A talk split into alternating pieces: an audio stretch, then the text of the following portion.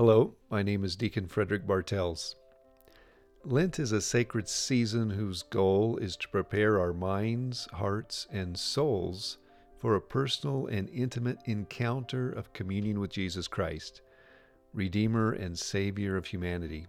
In other words, Christians enter faithfully into the season of Lent and fully engage its disciplines of prayer, fasting, and almsgiving in order to experience the presence of God.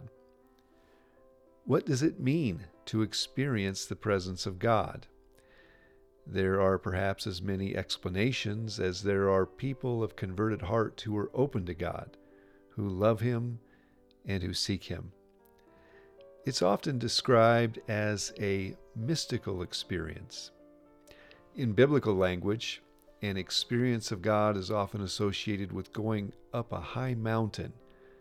We can think of Mount Sinai as the place where Moses encountered God in the burning bush, or where he met with God and received the Decalogue.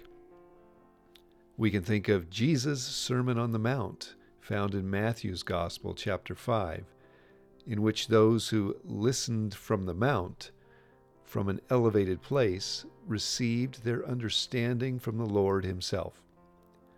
Or we can think of how Jesus led His privileged disciples, Peter, James, and John, up a high mountain and was transfigured before them. In the experience of the Transfiguration, the disciples get a glimpse of who Jesus really is they experience a window into the glorified Son of God, whose divine nature shines out from, illuminates his human nature. Peter is so awestruck by this event that he desires to somehow prolong it by making three tents one for Jesus, one for Moses, and one for Elijah. An experience of God unveils, teaches, it brings clarity. It's an infusion into sublime mystery. Think of soaring aloft on eagle's wings. It's a discovery of the supernatural touch of God. It may be an experience of what St. Teresa of Avila called the prayer of quiet, a soft, divine infusion. Or it may be an experience of absorption in prayer, or infused contemplation in which we feel as if we are captivated by God and held in His warm and loving embrace. We know God is gazing upon us, and we are gazing back without understanding how it is happening.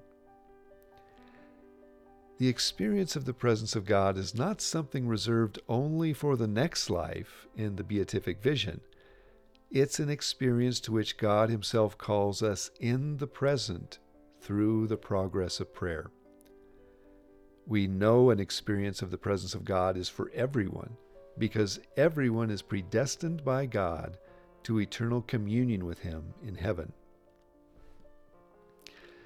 Pope St. John Paul II wrote in Novo Millennio Ineunte the great mystical tradition of the Church of both East and West shows how prayer can progress as a genuine dialogue of love to the point of rendering the person wholly possessed by the divine beloved, vibrating at the Spirit's touch, resting filially within the Father's heart.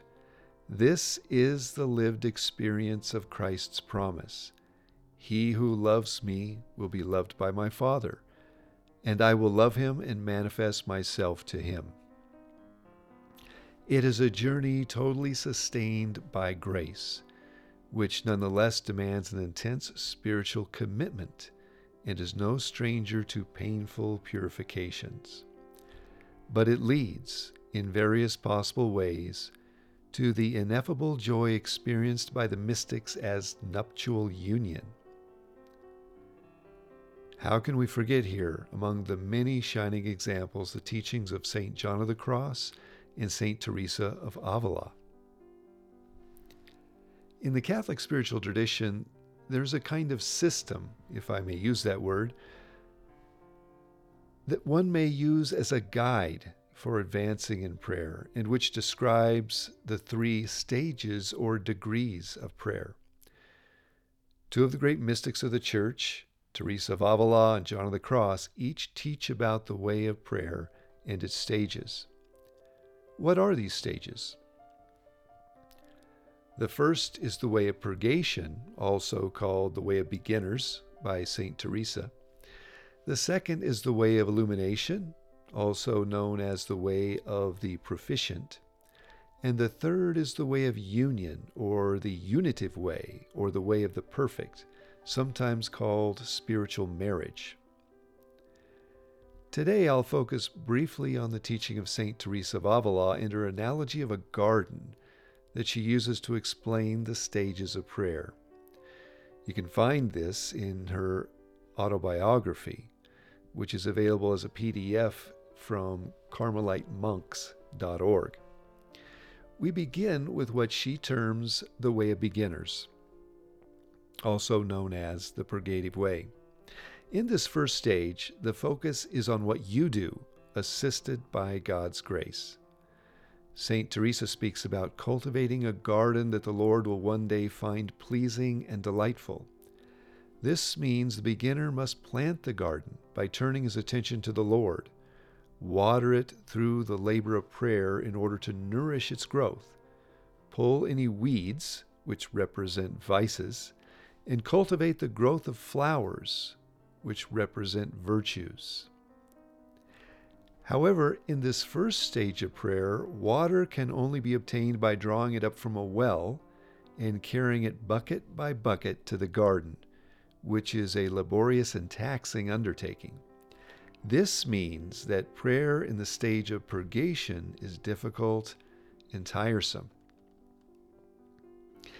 This first stage is characterized by meditating on the life of Christ. Think Lectio Divina here and by purging from one's life whatever is spiritually unhealthy. It's important to eliminate all mortal sin, to practice a holy detachment from unnecessary things, and to strive to live the gospel life of holiness and worship in the heart of the church. Obviously, it is important to fully live out the life of truth and worship in the community of the church. This means participating at Holy Mass every Sunday and on other holy days of obligation, attending to the sacrament of confession, receiving forgiveness through this sacrament for our sins, and receiving the Eucharist worthily in a state of grace. It also means a firm commitment to form one's life by the belief of the Church. As St. Teresa notes, the goal is to cultivate a garden of prayer that is pleasing to the Lord that he will one day find his delight in visiting. This means anyone who wants to advance in God's love must strive to live their life in a way that is pleasing to God and in harmony with His plan. It is necessary to often reflect on this question Is what I'm doing or thinking about doing pleasing to Christ? Keeping the commandments of Christ must become a priority. For Christ said, Those who love me will keep my word, and my Father will love them, and we will come to them and make our home with them. Whoever does not love me does not keep my words. And the word that you hear is not mine, but is from the Father who sent me. This first stage entails a radical interior conversion found in turning away from sin. Here, one entrusts himself entirely to Christ and gives up old sinful habits and ways of thinking. Personal ideologies incompatible with the divine faith of the Church must be let go, since they are incompatible with the teaching of Christ. St. Teresa emphasizes persistence, commitment, and trust in the Lord, who is himself perfectly good and loving. She reminds us to meditate on the life of Christ. Again, think Lectio Divina.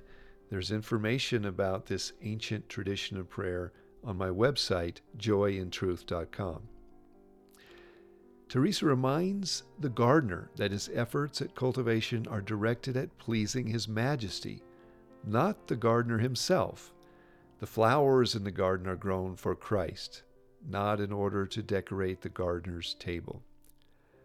It must be remembered that it is Christ who created the garden, provided the well, and placed water in its depths for the gardener's use. This emphasizes the grace of God upon which everything hinges. The road of the beginner may be a long and arduous one, but those who desire to advance in God's love must not lose heart, for nothing escapes the gaze of God, and no prayer or good work accomplished for the love of Christ is ever forgotten or left unrewarded. Lent and prayer. Cultivate your garden. Draw water up from the well through prayer. Pull the weeds through the sacrament of penance. Labor to grow the flowers of virtue in which the Lord will take his pleasure. One day, if you persist, you may well find a windlass in the garden or a stream flowing through its middle. As you reach the final stage of prayer, the way of union, the rains will come and saturate the garden with love from above as the gardener is held in the warm, sublime, and loving embrace of God. Stay tuned for my next podcast on the second stage of prayer, the illuminative way. God bless you.